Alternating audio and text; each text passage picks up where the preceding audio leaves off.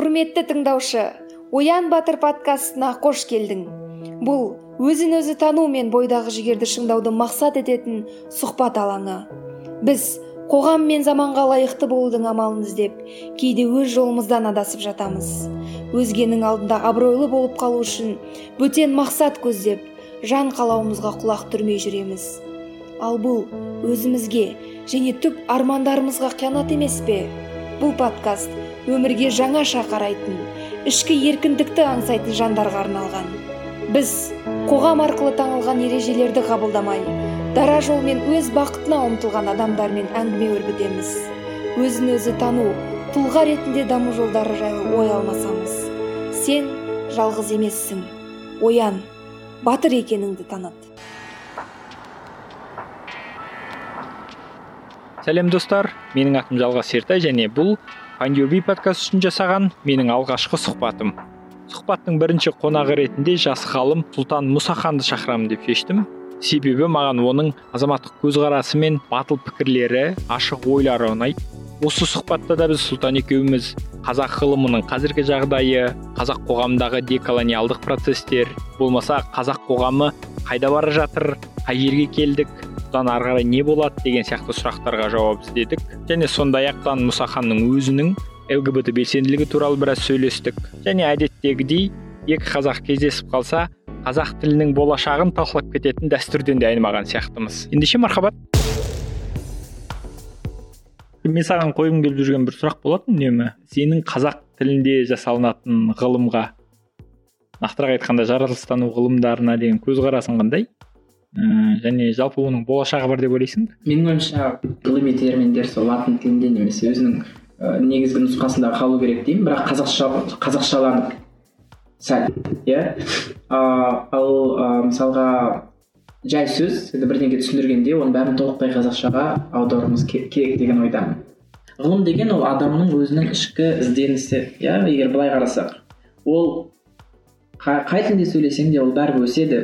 Бірінші сұхбаттасқым келгеннің алғашқы себебі сенімен ғылым туралы сөйлесу емес ә, сенің ә, азаматтық көзқарасың қызығырақ болды маған шынын айтқанда. Себебі бізде ә, шынын айту керек ә, ғалым адамдар түгілі жалпы өзінің азаматтық көзқарасын білдіретін ашық білдіретін ә, және онысын жария түрде ә, көпшіліктің алдына шығып айта алатын адамдар өте аз. Сенің ә, осы азам ғалым жалпы ғалым емес сен өзіңнің жеке тұлға ретінде азаматтық белсендінің белсенді болуыңа не себеп? Былай. Бостонға барсаң ол жердің өздерінің ғалымдары бар. Бостонды көлденең де зерттеп жатыр иә. Қалай зерттеп жатсаң қалай зерттеп жатыр солай зерттеп жатыр. Мысалға ресейге барсаң олардың өздерінің ғалымдары бар. Сібірді зерттейді тағы бірдеңкесін зерттейді. Ал қазақстанды кім зерттейді? Біз ә, бізге ешкімге керек жоқпыз өзімізге ғана керек бұл жер. Ыыы яғни біз өзіміз зерттеуіміз керек. Осыдан біраз уақыт бұрын әңгімелескенбіз екеуміз. Отарсыздандыру туралы иә? Менің ойымша ә, біз ә, постколониалды ә, ел ретінде біздің ә, психологиялық ә, тарихи ә, моральдық ә, адамгершілік травмаларымыз өте көп. Ә, біздің халықтың бойында иә? Ә, және мен халық деп он сегіз миллион адамның бәрін айтып отырмын бұл жерде. Ә, өйткені бізде біздің халықтың арасында сондай стереотип бар. Қазақша сөйледі ма демек 13 миллион қазақ туралы ғана әңгіме айтады деген сөз да жоқ біз қазақстанның 18 миллион адамының барлығы туралы әңгіме айтуымыз керек сияқты да. Менің айтқым келіп нәрсе бізге постколониалды теория керек. Ә, ол біріншіден өзімізге ғана керек. Иә деколониалды кешірім өтінемін. Деколониалды теория керек бізге. Ә, бірақ ә, оны керек екенін түсінетін адамдар аз ғой. Әлде саған олай көрінбей ма? Мен түсініп отырмын сіздің не айтқыңыз келіп тұрғанын. Ыыы менің ойымша оны түсінетін адамдар аз. Себебі түсінбейтіндерге деколониалды теория керек жоқ. Түсінбейтін дегендер ыыы яғни мысалға қазақша сөйлейтін қазақтарға деколониалды мүмкін ойлар керек жоқ шығар. Себебі олар ешқандай колониялық ойға ұшыраған жоқ деп өзіңіз айтқансыз иә?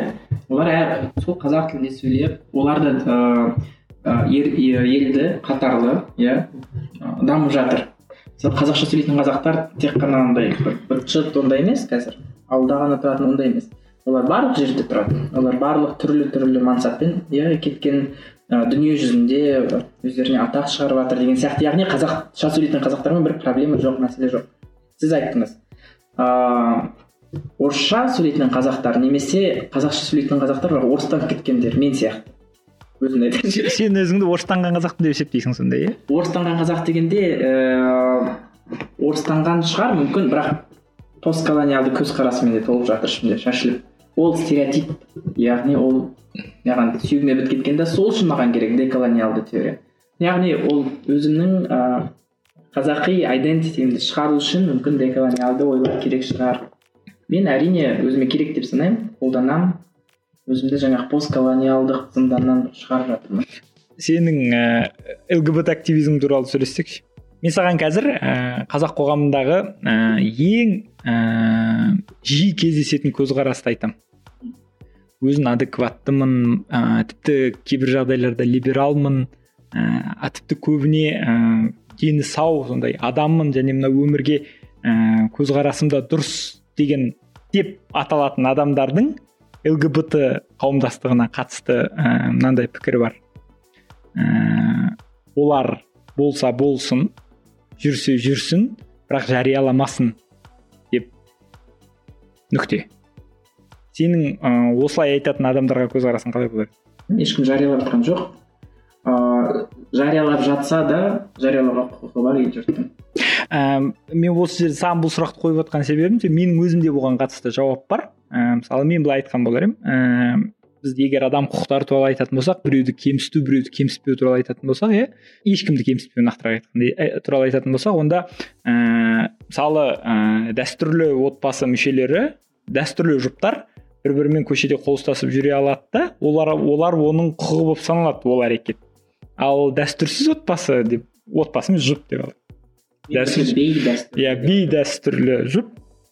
Көшеге қолын ұстап шықса онда ол біреудің намысына тиіп қалады екен иә? Бұл бұл жерде бір адамның құқығын сыйламау өзіңдегі бар привилегияны ә, басқаларға басқалардан қызғану сияқты болып көрінеді. Сондықтан менің ойымша жарияламау деген ә, яғни өзінің ә, бейдәстүрлі көзқарастарын жарияламау әрекеттерін жарияламау деген сөз ол ә, кемінде өзіңнің либералдық құндылықтарыңа кереғар келу дегенмен яғни өзін ондай адам өзін ешқашан либералмын деп есептемей ақ қою керек деп ойлаймын да. мен де ойлаймын ол яғни кемсіту анық түрде а себебі сен, кім екенсің біреуге қол ұстаспа деп. Ол жай мүмкін ағайындылар шығар иә. Мүмкін ол кішкене сондай мүмкін ол ә, сіңілі әпке иә. Қайдан білесің кім қол ұстасып жүретінін сосын адамдар қол ұстасса дұрыс шығар. Мүмкін ыыы біз бір жасық сондай болғанша ашық болған жақсы шығар. Қол ұстасып дос болып ыыы махаббат болсын деген сияқты. Ол мен енді либерал болған үшін айта салған шығармын деймін ба А- ал се- сенің ойыңша біздің қоғамда неге ііі лгбт белсенділік көбейіп кетті деп ойлайсың себебі бар ма? Белсенділігі мен оны реакция деп санаймын ыыы себебі біздің қоғам шын айтамын мен дәстүрлі деп бейдәстүрлі екеуін бір екі абсолют қарама қарсы антагонист иә. антагонист дұрыс емес деп санаймын себебі ыыы дамыған елдерде дәстүрлі де дәстүрлі емес те. Кім болсын бәрі бір жол ыыы енді барлығы дос болып идеалды түрде жұмыс өмір сүреді иә. Сол үшін біздің халықта менің ойымша ол ыыы мүмкін әдейі біреу антагонист қылып көрсететін шығар екі ы, культураны иә. Мүмкін халықтың арасында бізде жүйелік зорлық бар. Сосын кемсітушілік бар? Сосын патриархалды көзқарас иә әйел әйел адамдар немесе әйелге ұқсаған адамдарды жек көру. Сосын ыыы яғни мизогиния. Сосын гомофобия трансфо біздің бар біздің халық ауру бұл жағынан керемет ауру. Себебі ыыы олар сен лгбт болғаның үшін емес сен жай ғана тірі жан болған үшін ғана саған күн көрсетпейді.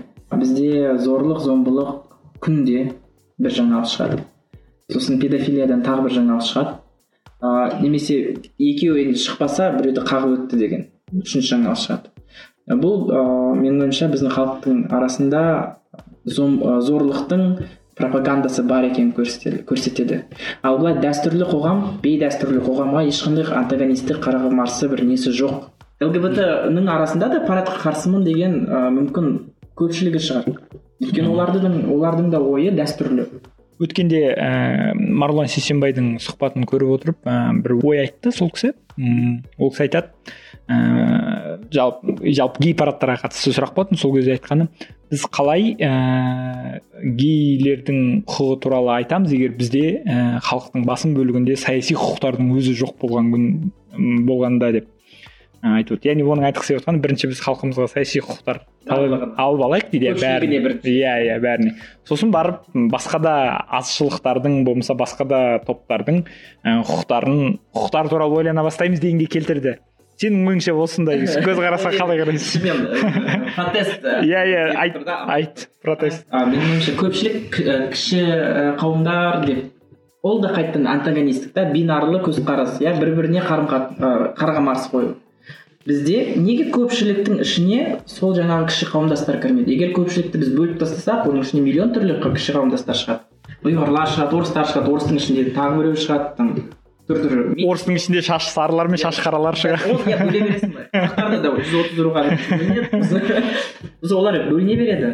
Менің ойымша жаңағындай бинарлы көзқарас ол бір гомофобияның бір белгісі. Неге гомофоб болу жаман? Неге гомофоб болу жаман? Мысалы өйткені кейбіреулер гомофобке мақтанады. мен бүйтіп қараңызшы мен былай ойланайын.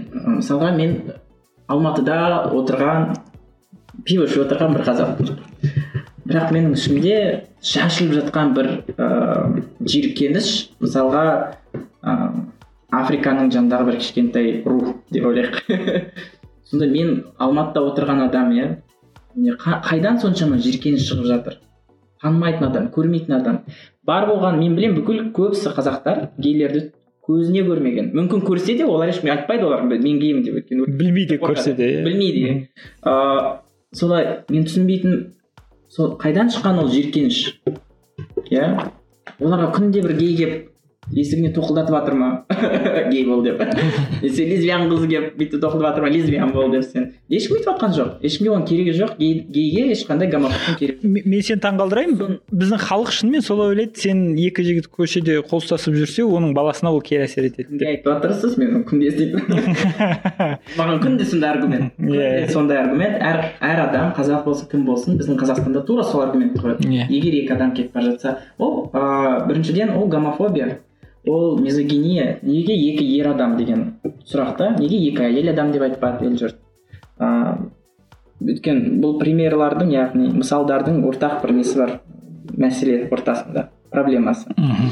яғни гомофоб болу ол нашар. Себебі сенің жиіркенішің түсініксіз қайдан келіп жатқаны. Ол қайдан келіп жатқанын активистер ретінде біз түсінеміз. Әрине әрине ол мемлекет Мемле- біздің мемлекет гомофоб демек иә олар иә. Мен менің ойымша солай. себебі жоқ мемлекет гомофоб дегенде біз мысалы орыстардың ресейліктердің риторикасын аламыз да. Пропаганда бірдеңке деген сөздерді путин өзі ойлап тапқан деп. Оның аузынан шықты сол сөз әлі кетіп жатыр барлық сөздер солардың біз бір қайтадан форматын алудамыз да. Біз неге вот қазақтардың арасында тағы бір жаңа жиіркеніш сезімін шығаруымыз керек? Иә немесе неге біз махаббат сезімін бір прогрессивті ойлар шығармаймыз? Неге біз бір жаңағы андай шелектегі крабтар сияқты бір бірімізді тартып тек қана бір негативқа кіруіміз керек. Ыыы гейлерді көр, көрмей жатсаңыз ол туралы ойламаңыз.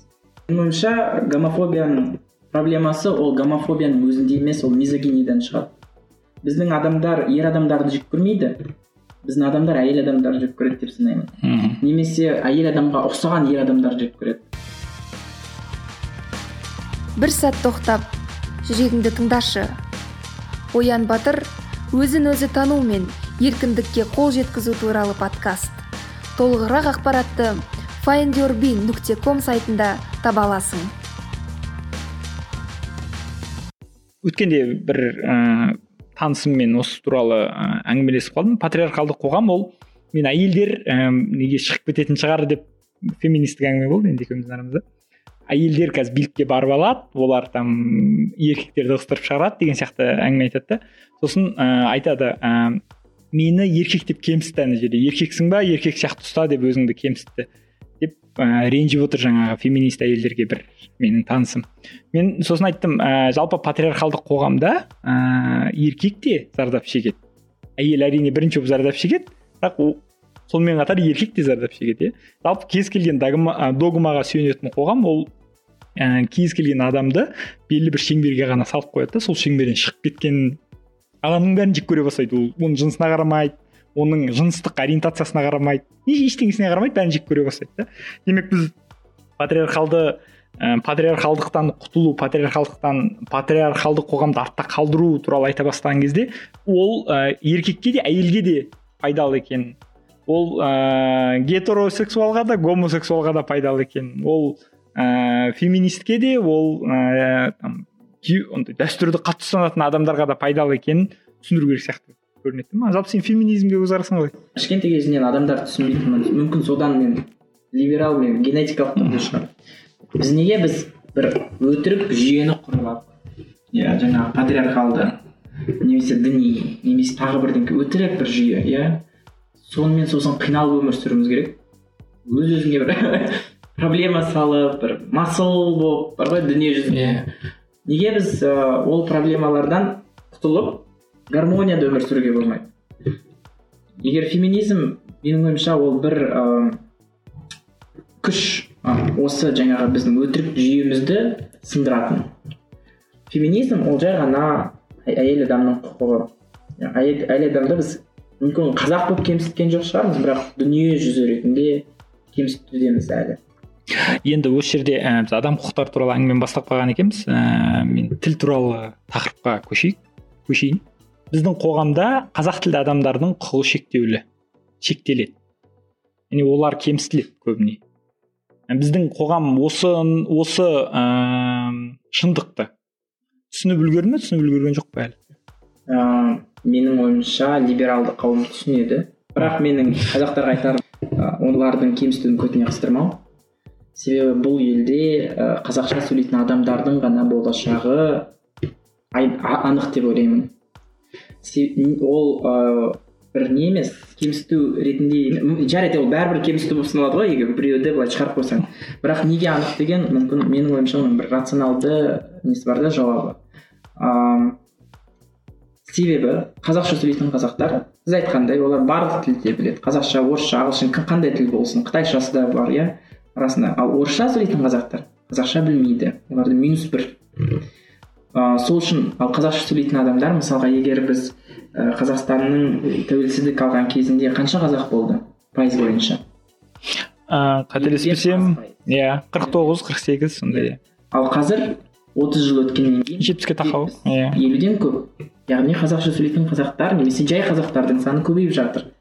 Яғни орысша сөйлейтін адамдардың орысша сөйлесе сөйлей берсін иә бірақ қазақша сөйлемейтін адамдардың ыыы изоляциясы пайда болып жатыр да. Иә. Менің ойымша ол изоляция қате ол дұрыс емес деп ойлаймын. Менің ойымша оларды біз қазақша үйретіңдер деп қинай алмаймыз. Иә бірінші үйреніңдер деп. Ә, екінші олардың өздерінде қазақша үйренуге құлқы жоқ. Демек олардың алдында ә, екі ғана жол тұр. Біріншісі мына елден кетіп қалу иә. Ә, екіншісі жаңа өзің айтқандай изоляция болып ә, маргиналдану да түбінде. Менің ойымша олар маргиналданады бірінші. Сосын радикализацияға ұшырайды деп санаймын. Егер итке тиісе берсең бұрышқа былай тығып ең ең, ең соңында ол тістейді. Иә. Тура сол. Орысша сөйлейтін қазақтармен мен де солай ойлаймын. Олар қазір өздерінің изоляциясында маргинализацияға ұшырап жатыр ең соңында радикализацияға ұшырайды. Олардың арасында менің ойымша олар кетпеуі тиіс. Олар ол біздің қандастар біздің жолдастар біздің енді өзі осы халықтың адамдары иә. Алайда менің ойымша қазақша сөйлейтін қазақтар арасында мүмкін қазақ тілін жай ғана бір жаңа түрде көрсетті қазақ қазақ тілін ә, сәнге айналдыру. Сәнге иә. Мысалға ә, қазақша сөйлемейтін қазақ бірақ найнти ұнайтын адамдар екі сөз болса да айта алады әнінен содан басталады ғой тіл деген. Жай ғана өлең айту немесе бірдеңке. Сөз сөйлеумен жал, жалпы мен ә, қазақстанда қазақша білмеймін деген адамға сенбеймін. Ә, ол адам кемі сенің не туралы әңгімелесіп отырғаныңды жобамен түсінеді. Ә, кемі 500 сөз біледі. Яғни ә, ә, бұл жерде менің ойымша ә, тіл білу білмеу проблемасы емес тілге қатысты психологиялық проблема бар сияқты да. Яғни ә, біздегі ә, басқа ұлт өкілдері деп айтпай ақ қояйық. Мен ол ә, терминді онша ұната бермеймін. Себебі шатағым жоқ оларда Иә. қазақтармен ма жоқ мен 18 миллион адамның бәрін қазақ деп есептеймін. Айтқым келіп отқан нәрсе ә, олар тіл біледі. Басым көп бөлігі тіл біледі. Бірақ ә, ол тілді ә, ол тілге қатысты көптеген психологиялық травмалар бар да ол дәл сол топтың ішінде. Қазақша білмейтін топтың ішінде қазақстанның қазақша білмейтін азаматтарының ішінде ә, қазақ тіліне қатысты психологиялық травма бар. Әйтпесе олардың барлығы басым бөлігі менің ойымша ә, қазақ тілін әжептәуір біледі деп есептеймін. Кемінде көшеде амандасып нан сұрап жол сұрап ә, жаңалықты көрсе не туралы әңгіме болып ә, түсіне алатындай деңгейде біледі. Әрине сізбен толықтай ы, келісемін. Себебі өткенде сіз маған осыны айтқансыз. Иә. Ыыы сосын мен бардым да ыыы орыстармен. Ыыы әдейі қазақша бірдеңе айтып көрдім да. Сосын әрине олар түсініп айтқан затты істеді. Иә. жауап бере алды. Орыс тілінде де болса да бірақ жауап берді. Ол не дегеніміз олар біледі қазақша. Иә. Түсінеді толықтай. Сөйлеп кетуге стимул керек. Иә бірақ ыыы мүмкін біздің дәстүр сондай шығар. Иә қалыптасып қалған. Мүмкін оларға орысша жауап берсе өздерін бір крутой санайтын шығар деп менің ойымша ә, ситуация керісінше сияқты. Ә, қайта қазақтардың өздері қазақша біліп тұрса да орысша сөйлеген сөйлесе крутоймын деп есептейтін сияқты меніңше менің ойымша орысша сөйлеу вообще крутой болды бізге саналады. Иә. Сол сол ә, таразының басын қалай бұруға болады басқа жаққа ыыы сіз, күшті ой айтқансыз. Сол қатты ұнады қатты жүрегіме ұмытып қалдым ол ойымды тыңдасын деп. Ыыы, сіз айтқансыз мысалға бізге отарсыздандыру саясаты қажеті жоқ. Себебі қазақтар өздерінің өмірін сүріп мемлекет біз ыыы мемлекетсіз ақ та өздері тіл, тілін дамытуда мәдениетін дамытуда кітап жазуда бірдеңке болып жатыр. Қазақшаға мысалы гарри поттерді да аударды иә кішкентай қыз. Сол ғой дәстүр деген кішкентай ептеп ептеп. Ыыы бұл процесс ол бола береді. Біздің дәстүр мәдениет дамиды. Осы процесс ішінде менің ойымша қазақ тіліне қызығушылық пайда болады деп ойлаймын. Мысалы 91 ғалымжан молданазар және дархан жүз сосын аршат иә олар үлкен бізге нұсқа. Мысалы оларды менің көп орыс немесе орыс тілінде сөйлейтін достарым тыңдайды. Сөзін жатқа да білетіндері бар арасында. Менің ойымша осындай сәнге ал- айналдыру ол бір эволюциялық процесста ол өз өзімен болатын. Сол қызық қызықтырады. Себебі бұл процесс не емес ыыы өтірік процесс емес. Ол естественный процесс. Осыға дейінгі екеуміздің деколониалдық ә, теория туралы әңгімеміздің ең негізгі тұздығы е, ішіндегі басты нәрсесі ол тіл деп ойлаймын. Ә, яғни ә, өзіңді ә, отарсызданған адам ретінде сезіну ол қазақша сөйлейтін болсаң егер сөйлейтін адам болсаң ә, қазақша контент жасау. Сөйлей алатын адам болсаң. Ал қазақша үйреніп жүрген адам болсаң қазақша жиірек сөйлеу. Ал қазақша білмейтін адам болсаң қазақ тіліне деген көзқарасыңды өзгерту кемінде. Осы үш нәрсені істесек вот сол кезде біз ә, отарсызданған елге отарсызданған ұлтқа айналамыз иә. Сізге бір сұрақ қояйыншы. Қой. Ә, біздің қазіргі айтып жатқан затымыз оны мен кішкентай кезімде де естігемін ыыы басқа да егер газет журналдан қарасаңыз барлығы қазақ тілі туралы айтады. Иә иә. Ыыы мен өзімнің мен жиырма бесте ғанамын. Бірақ жиырма жыл бұрынғы өмірімде осы қазақша сөйле деген маған бір қатты жат естілетін. Ұрысу сияқты естілетін сол үшін мен сөйлемейтінмін. Сол үшін мен сол үшін ақ орыстап кеттім. Мен содан айтып отырмын ғой психологиялық проблема деп. қазіргі біздің айтып тұрғанымыз тура сол емес па? Демек проблема жиырма жылдан бері талқылап келе жатсақ ол өте маңызды өзекті. Әлі шешімін таппаған тіпті жақын арада таба алмайтын да проблема болып тұр ғой енді алдымызда. Сонда біз кереметпіз иә бұл жерде жалғастырып жатқан бізде менің менің менің күдігімше бізден кейінгі адамдар да жалғастыратын сияқты мына әңгімені. Мысалға мен ойланатынмын неге біз осы қазақтар мысалға орыстанған қазаққа ой қазақ тілі құрып жатыр қазақтың дәстүрі құрып жатыр десең жүрек ашиды. Біздің қазақта жүрек ашу деген бір күшті әдет бар иә? Мүмкін осы факторды зерттегеніміз дұрыс шығар деп ойлаймын. Мен мен мен қазақ тілі құрып жатыр деген әңгімеге сенбеймін. Ол орыстанған қазақтарға деп тұрмын. Қазақтар олай әрине санамайды. Қазақша қазақ қазақ сөйлейтін қазақтар. Бірақ орысша сөйлейтін қазақтар сөйтіп санайды себебі олардың тілі құрып жатыр өздерінің ішінде. Менің ойымша бұл эмоциялық зат. Яғни эмоция бар ішінде қайғы қайғы қасірет. Иә иә. Осы қайғы қасіретті мүмкін қолдана отырып біз мүмкін қазақ тілін бүйтіп ұлғайта алатын шығармыз. Солардың ішінде жанында ыыы сол эмоцияны қолдана отырып. Келісемін ойыңмен иә? Сенің белсенділігіңе қарай келсек. Сенің алғашқы ыыы оян қазақстанға араласа бастауыңның себебі не? Менің сүйбике деген үнді подругам бар. Екеуміз күшті жаңағы доспыз. Ы бірінші күні мен магистратураны назарбаев университетін бітіріп келдім астанадан алматыға көшіп келдім. Сол күні айтты ы мен ояндым деген видео бар қатысқың келе ма дейді да. Ол жай ғана біз өзіңнің жаның ашитын проблемалар туралы айтасың деді видеода бір ақ сөйлем сосын мен ойладым давай айтайық экология быт шыт болып жатыр неге айтпасқа? Экология катастрофа бар бізде соны ойладым егер мен мүмкін сондай шындықты айтсам бір өзгеріс болады ау деп. Ыыы сондай мәселемен бар. Ой оян қазақстанға да кіріп кеттім аяғасынан өйткені барлығы бір ыыы бір адамдар да ішінде жүріп мхм. Мен ояндым видеосының сондай танымал болып кеткен себебі не?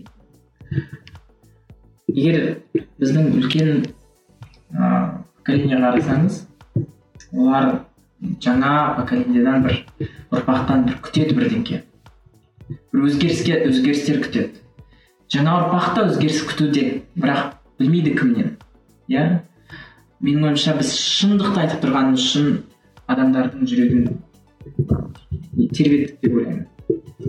Сол үшін ол видеоны көп адамдар көрді. Сол үшін ол видео ы одан кейін бір ыыы түрлі құбылыстарға алып келді иә? Мысалы митингқа шыға бастады елдер мен ояндым деген зат сөзді сөз тіркесін барлық митингтан ұранға айналып оян иә. Ұранға кетті. Мүмкін бұл видео и әрине ол провокация болып тұр да? Қандай видео болса да ол бәрібір провокация. Бірақ бұл провокация неге ол провокация болды? Себебі ол шындық болды. Менің ойымша біздің халық әлі күтуде. Ә, оянғандардың үміті әлі ақталған жоқ па? Менің ойымша оянғандардың үміті ыыы ақталу процесінде деп Ә, сенің ойыңша ә, идеал ә, идеал демей ақ қояйық қандай қазақстан қандай ел болғаны қандай ел болғанын қалар едің және қандай елде өмір сүргің келер еді? Әр қазақ сөзін айтқанда қазақи бір простая истина дей ма сондай айтады. Тиіспе ұрлама біреудің ала жібін аттама дос бол күле сал бетіне деген сияқты иә. Менің ойымша бұл моральдық жақтан өте жақсы да. Ыыы менің ойымша егер біздің мемлекет керемет болады егер барлық қазақтар өзінің қазақ деген атын атына сай болса жаңағы айтып жүрген затына сай болса. Менің ойымша тоқаев та назарбаев та тура сондай зат айтады иә? Менің шешем де ондай айтады оқушы да ондай айтады. Барлығы бір біз барлығымыз білеміз қандай бізге шындық керегін бүкіл 18 миллион бақытты болу үшін. Егер бәрі біліп тұрса онда неге орындалмайды? Басқа да адами қасиеттеріміз бар деген сөз мен оны нәп нәпсі деп санаймын нәпсі. Қазақша нәпсі дейді иә. Иә нәпсі. Мүмкін сол үшін шығар. Әр әрқайсымыз мен мүмкін мүмкін ашпыз бірдеңкеге тоймадық. Бірақ менің ойымша тоятын уақыт та болады бір кезде. Иә. Мен былай керемет өзіме жау санамаймын мемлекетті болсын кім болсын себебі барлық 18 миллион адам маған тең болып көрінеді. Барлығы ыыы сол жаңағы баба настя да? Көршіміз да? Сол жаңағы там қали аға айгүл тәте сондай да? Егер былай қарасаңыз. Ыыы мүмкін барлығымызға сол ғана өзіміздің жай ғана кішкентай рөлімізге лайық болу дос болу қонақ болу. Мен өте қазақи нелерге сенемін да бұл жағынан. Подкаст көңіліңнен шықты ма? Facebook instagram spotify youtube. Және telegram әлеуметтік желілерінде латынша find your деп жазып бізге тіркел. Жаңа эпизодтар мен соңғы жаңалықтарды бақылау үшін подкастымызға жазыл. Менің ойымша да ә, біздің қоғамға ә, біздің адамдарға ә, орысша айтайын қазақша аудара алмадым ренжімеңдер банальность добра жетпейтін сияқты. Яғни біз ең қарапайым жақсылықтарды ә, жасауды ұмытып қалған сияқтымыз. Ә, бір бірімізге себебі адамдардың бәрі бір бірін жау көріп кеткен сияқты қазір. Ә, иә оны да түсінуге болатын шығар ол уақытша құбылыс. Ә, оны біздің ә, тоқсаныншы жылдардағы болған жабайы капитализммен байланыстырып жатады көбісі. Ну, мен байланыстыра беремін. тоқсаныншы жылдардағы жабайы капитализміне ә, яғни біз сол тоқсаныншы жылдардағы ә, қазақтар жалпы қызық, қызық халық қой. Феодалдық қоғамнан бірден коммунизмге қарай секіріп кетті де. Коммунизм болғанда социализмге қарай секіріп кетті. Асқынған социализм деп айтайық асқынған социализмге қарай секіріп кетті дейін социалистік мемлекет құлап қалғаннан кейін ә, капиталистік қоғамға тап болды. Және сол капиталистік қоғамда өзін қалай ұстарын білмей қалды содан бастап адамдар бір бірін жау көре бастады. Ә, тіпті жақыныңның өзін сатып кету ақшаға алдап кету ең оңай нәрсеге айналып кетті да яғни айтқым келіп отқан нәрсе біз осындай қарапайым жақсылықтарды жасап үйренсек біреулерге. Және қарапайым жақсылық жасағанды біз ә, мақтанып ә, мақтанатын нәрсе емес ол. күнделікті біздің өміріміздің бір бөлшегі ретінде қарай бастасақ ә, біздің ә, жаңағы өзің айтып отырған ә, біздің мемлекетіміздің проблемаларының ешқайсысы болмас еді деп ойлаймын. Сізден сұрайыншы сіз совет үкіметінде тудыңыз ғой иә екі жыл өмір сүрдім деп.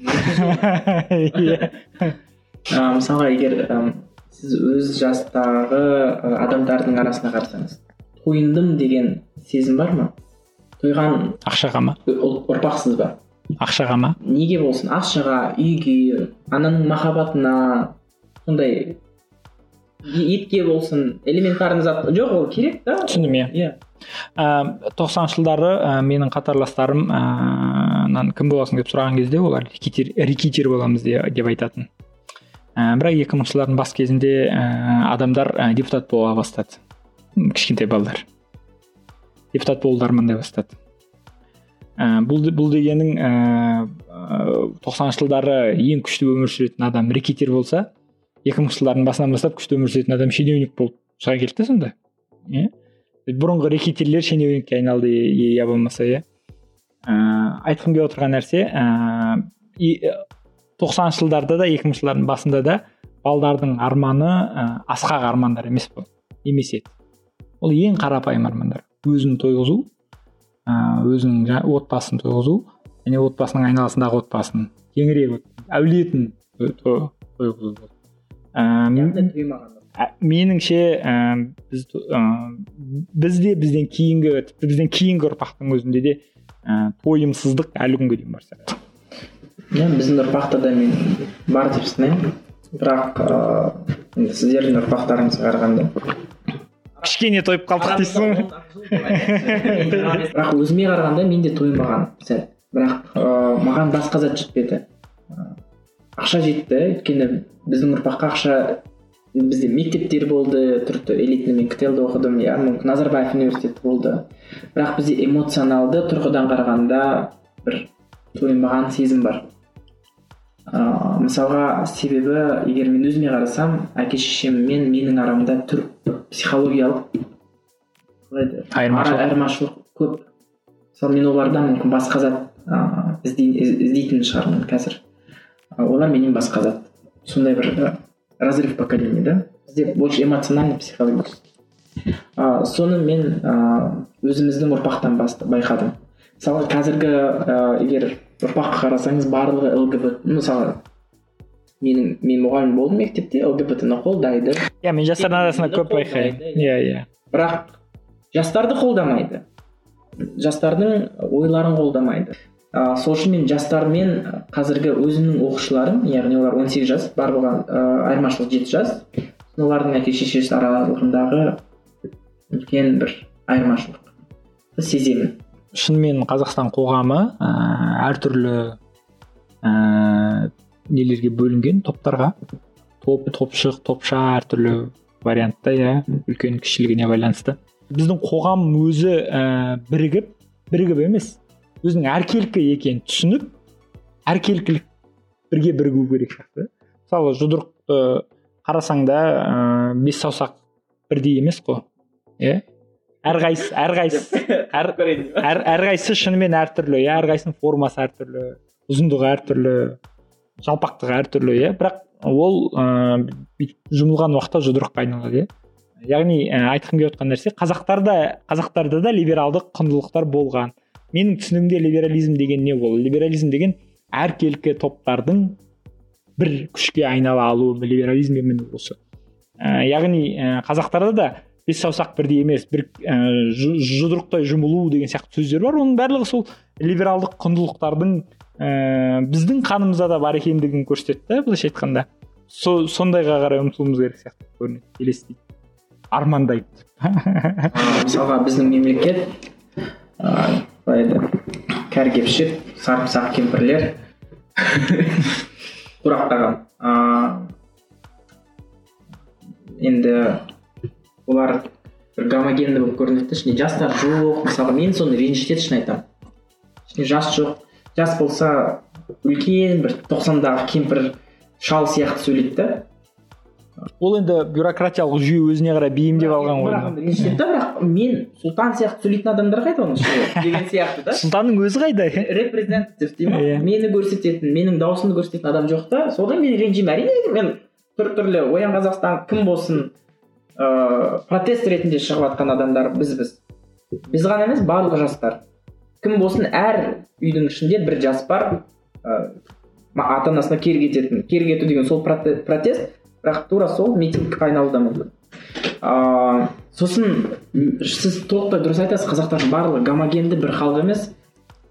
Керек кезде ғана мемлекет барлығымыз қазақпыз дейді да ал керек емес кезде мысалға протест болғанда ұшықтырады түр түрлі топшықтарды. Мысалы Зия- заитов кезінде ә, дәстүрлі қазақтар шықты да заитовты қолдайтын. Сосын ыыы оян қазақстанды қолдайтын либералдар шықты. Біреуі түрлі түсті болып тұр біреуі бірақ біріге алған жоқ. бірақ біріге алды. Алды деп ойлайсың ба? Алды. Әуезовтің ыыы ровдстың алдында заитов пен либералдар қосылып заитовты қолдайтын. Яғни ол қазақша сөйлейтін қазақтар иә олар? Екі түрлі топ. Бірге қосылып ана әуезов ровдсының есігін қақты да сол кезде барлық полициялар қорқып адамдарды бір бірден шығара бастады. А, мен айтқым келгені қазақтар олар гомогенді халық емес батыстың қазағы мен оңтүстіктің қазағы екі түрлі. Сосын қазақтың арасында да сіз айтып тұрғандай топшық топша түр түрлі ма, түр бар оның ішінде. Сосын ең бізді бір бірімізді қазақты қазақ қылдырған бір ақ сөз қазақ. Егер тарихты біз зерттеп қарасақ былай бізге мектепте бүйтіп айтатын қазақ деген ол ы, бос ы, бейбіт адам қазақ деп. Яғни оның ішінде андай национальность ұлт деген жоқ. Кім болсын бәрі қазақ бола алады иә. Яғни қазақ дегеніміз ол гетерогенді әртүрлі түрлі түсті ыыы түрлі түсті сұрқай. Сұрқай иә. барлығы бір халық. Осы бір отарсыздандыру саясатын толықтай бір, бір шайнап айтайықшы. Давай көрейік баста. Ыыы отарсыздандыру саясаты ыыы неге керек? Жаңағы айтқан сіз не қоса аласыз ыыы шынымды айтайын мен ііі отарсыздану отарсыздандыру деколонизация деген ііі теорияларға онша қызыққан емеспін ешқашан. Ііі себебі мен өзімді ііі о бастан ііі отарсызданған адам ретінде елестетемін ііі иә. Ііі және і оның басты критерийі жалғыз критерий ол менің ііі қазақша сөйлейтіндігімде шығар деп ойлаймын. Иә. Қазақша егер мен сөйлемесем мен идентификациямды іздеп бастар едім. Және ол идентификациямды іздеу ол деколонизация теориясына алып келіп мені тірер еді сонда. Демек ііі мен өзімнің кім екендігім туралы сұрақ ешқашан туындамаған ол жауап о бастан болған. Ііі демек мен деколонизация туралы ешқашан ойламағанмын ііі бірақ менің ойымша і біз деколонизация теориясын бәрібір қолдануымыз керек және біздің қоғамның арасында оны кішкене ііі түсіндіруіміз керек сияқты. Себебі ііі біздің қоғамның белгілі бір бөлігі ііі өзінің кім екенін білмейді. Ііі және әртүрлі ізденіс барысында әртүрлі ііі жолдарға қарай кетіп жатады. І және ол жолдар міндетті түрде жақсы жолдар емес. Мысалы иә біреу иә діншілдікке қарай кетеді. Діншілдікке қарай кеткендердің радикал топтары тіпті сирияға да барып келді иә. Иә біреу ша- шашын шашын жап жап жасыл қылып бояп алып ыыы ұзын қылып өсіріп алып деп өзіне қарай айтып кеткен дей ма маңызды емес. Ііі, екіншісі он тіл біледі да бірақ қазақ тілінен басқа Иә. бірақ өзін кім болса да бірақ қазақ емес. Иә қазақ емес деп санайды иә. То есть осындай жолдарды іздеп іздеп кетеді мәжбүр болады иә. Сондықтан менің ойымша біз ііі деколонизация туралы көбірек айтуымыз керек. Сияқты. Біздің қоғамда оған сұраныс бар. Себебі мынау байқап отырмыз иә біздің қоғамның бөлігінде өзінің кім екендігін іздеп жатқан адамдар бар белгілі бір проценті иә. Мен тағы бір ойды айтқым келеді. Ә, біз қазақ тілінің дамуы туралы тым көп айтамыз бірақ бір нәрсені естен шығарып ала береміз. Ә, және мен бұл ойды ә, үнемі айтып жүремін. Қазақ тілі дамиды дамитын кез ол орыс тілді қазақтардың қазақ тілінің дамуына үлесін қоса бастаған кез деп есептеймін. Ә, себебі бізде орыс тілді қазақтар ең сауатты. Ә, бәрі шетінен сауатты деп айтпасақ та орыс тілді қазақтардың арасында орташа сауаты жоғары адамдар өте көп. Интеллигенция көп. Ә, өнер адамдары көп иә. Осы креатив ә, адамдардың барлығы қазақ тіліне деген көзқарасын өзгертіп қазақ тілін міне ертеңнен бастап біз үйренуіміз керек деп өзі үйрене бастаса балдарын үйрете бастаса шығармашылығында қазақ тілін жиі пайдалана бастаса және ә, қазақ тіліне баса назар аудара бастаса қазақ тілін сол кезде ғана дамиды деп ойлаймын мен өзім. Ә, тек қана қазақ тілді қазақтардың күшімен әрине олар басым көпшілік бірақ олардың ә, өкінішке қарай олардың басым бөлігінің сауаты орта деңгейден әлдеқайда төмен. Дүниежүзілік. Иә иә. А біз қай қай масштабта қарап отырмыз? Біз дүниежүзілік масштабта қараймыз әрине. Иә иә. Иә. Яғни айтқым келіп жатқан нәрсе орыс тілді ә, қауымның арасында ә, жаңа өзің айтқандай олар ә, азайып бара жатқанына қарамастан арасы олардың ә, шығармашылық потенциалы өте мықты.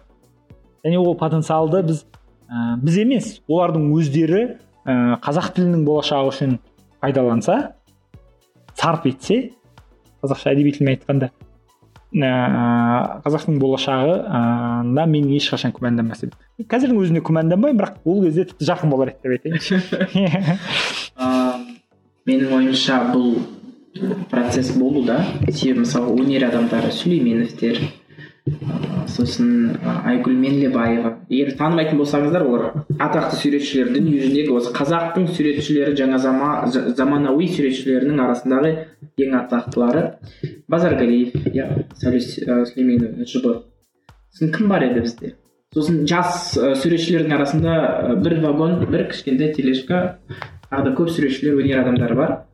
Барлығы деколониалдық теорияда жұмыс жасауда қазіргі. Бірақ түсінгенім олар неге жұмыс жасайды себебі олардың жаңағы жаны ашып сезімі бар. Мхм. Олар қазақша сөйлемегеннен жүрегі ауырады да бірақ түсінеді неге қазақ тілі оларға керек екенін. Сол үшін осы тұрғыда көптеген өнерлі өнер ә, арасында яғни саясында жұмыс істейді. Менің ойымша орысша сөйлейтін қазақтар арасында бұл процесс қазақтану процесі болуда. Ең бастысы өзара біз ғана қазақ қазақша сөйлейтін қазақтар ретінде біз оны күтудеміз. Ыыы ғалымдар арасында да болып жатыр. Мысалға алима бестенова деген күшті антрополог пе социолог па еді әйтеуір назарбаев университетінде жұмыс істейді. Ол да көп жазуда жазулар жазуда. Сосын менің ә, достарымның арасында да көп қазақша сөйлейтін ә, жаңа жазушылар бар. Феминистер лгбт кім болсын бірақ олар осы теорияда яғни қазақ халқының қанына сіңуде дейікші. Ал жаратылыстану ғылымдар арасында мен онша көрген жоқпын. Өзімнен басқа себебі мен өзім мүмкін мен жаңағы суретшілер арасында жүргеннен кейін осы ойларды қозғай бастадым өзіме иә бірақ былай қараған жоқпын. Көптеген ыыы жаратылыстану ғалымдары рационалды ойлайды да рационалды тұрғыда олар қазақ тілін менсінбейді. Иә ағылшын тілі оларға керегірек сияқты. Сондай мен бірақ менің бір прогнозым болашақты егер болжасақ менің ойымша ыыы қазақ тілі өзінің орнын алады. Алады дегенде бір второсортный немесе развивающий емес бірақ болып тұрған тіл ретінде. Ыыы жаңағы сөйлемейтін адамдар сөйлейді. Себебі менің ойымша мәдениет келеді бірге бір күні сондай сәнге айналады. Сол кезде біздің адамдар қайтадан өздерінің бетін бұрайды сосын бір жақ бұл жақта тағы бір экзотизация бар да. Егер былай қарасақ ақ нәсілді адамдар он сегізінші он тоғызыншы ғасыр он жетінші ғасырларда бір әдемі мәдениеттерге қызығып солар жаулап алып жатқан. Біздікіндей қазақ тілі бір уақытта керемет дамиды. Дамиды дегенде күнделікті болып кетеді да. Сол кезде орысша сөйлейтін қазақтар да өздерінің колониалды көзқарасын қарап бүйтіп ой қазақша сөйлейді деп бізде жаулай бастайды. Олар да қызығып соны сөйлей бастайды деген ойдамын. Колонистердің ыыы отарлы саясатты қолданатын адамдардың өздерінің психикасы деген ойдамын. Менің ойымша ол процесс қазірдің өзінде жүріп жатқан сияқты. Себебі қазір біз мысалы найнти уанды ыыы тыңдайтын фанаттар шетелдің фанаттары болмаса қазақстанның өзінің ішіндегі фанаттар болмаса димаш құдайбергенді тыңдайтын адамдар болмаса ғалымжан молданазарды тыңдайтын адамдар иә. Біз мойындауымыз керек олардың негізгі аудиториясы қазақша сөйлемейді. Сен айтып отырған процесс біраз бұрын басталып кеткен сияқты. Мен қазақша не үшін сөйлей бастадым? Себебі жаным ашыды. Ішімде. Мен сөйлемесем ешкім сөйлемейді деген бір ойда болдым да. Менің ойымша барлық қазақтың жаңағы айтқандай бір ішіндегі ашытып отырған бір сезім бар. Мүмкін сол бір фактор болатын шығар сөйлететін иә. Қазақ тілі әдемі жаңағы бельгер айтқандай әуезі де бар әуені де бар. Ол да осы өмірде болуына құқығы бар. Әрине. Иә. Ыыы және де бұл бір иә, көне қыпшақ тілінің несі дей ма осындай иә күшті нотада бүгінгі әңгімемізді аяқтайық онда.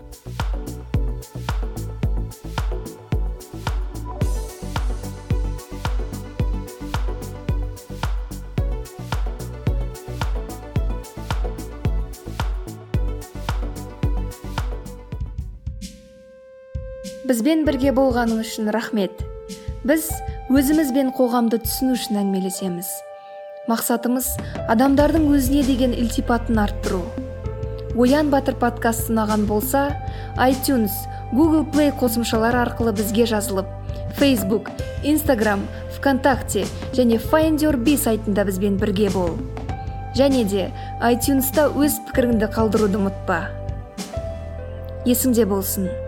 Бақыт пен жетістікке анықтама беретін. Тек сен ғана. Жолыңнан тайынбай батыр бол.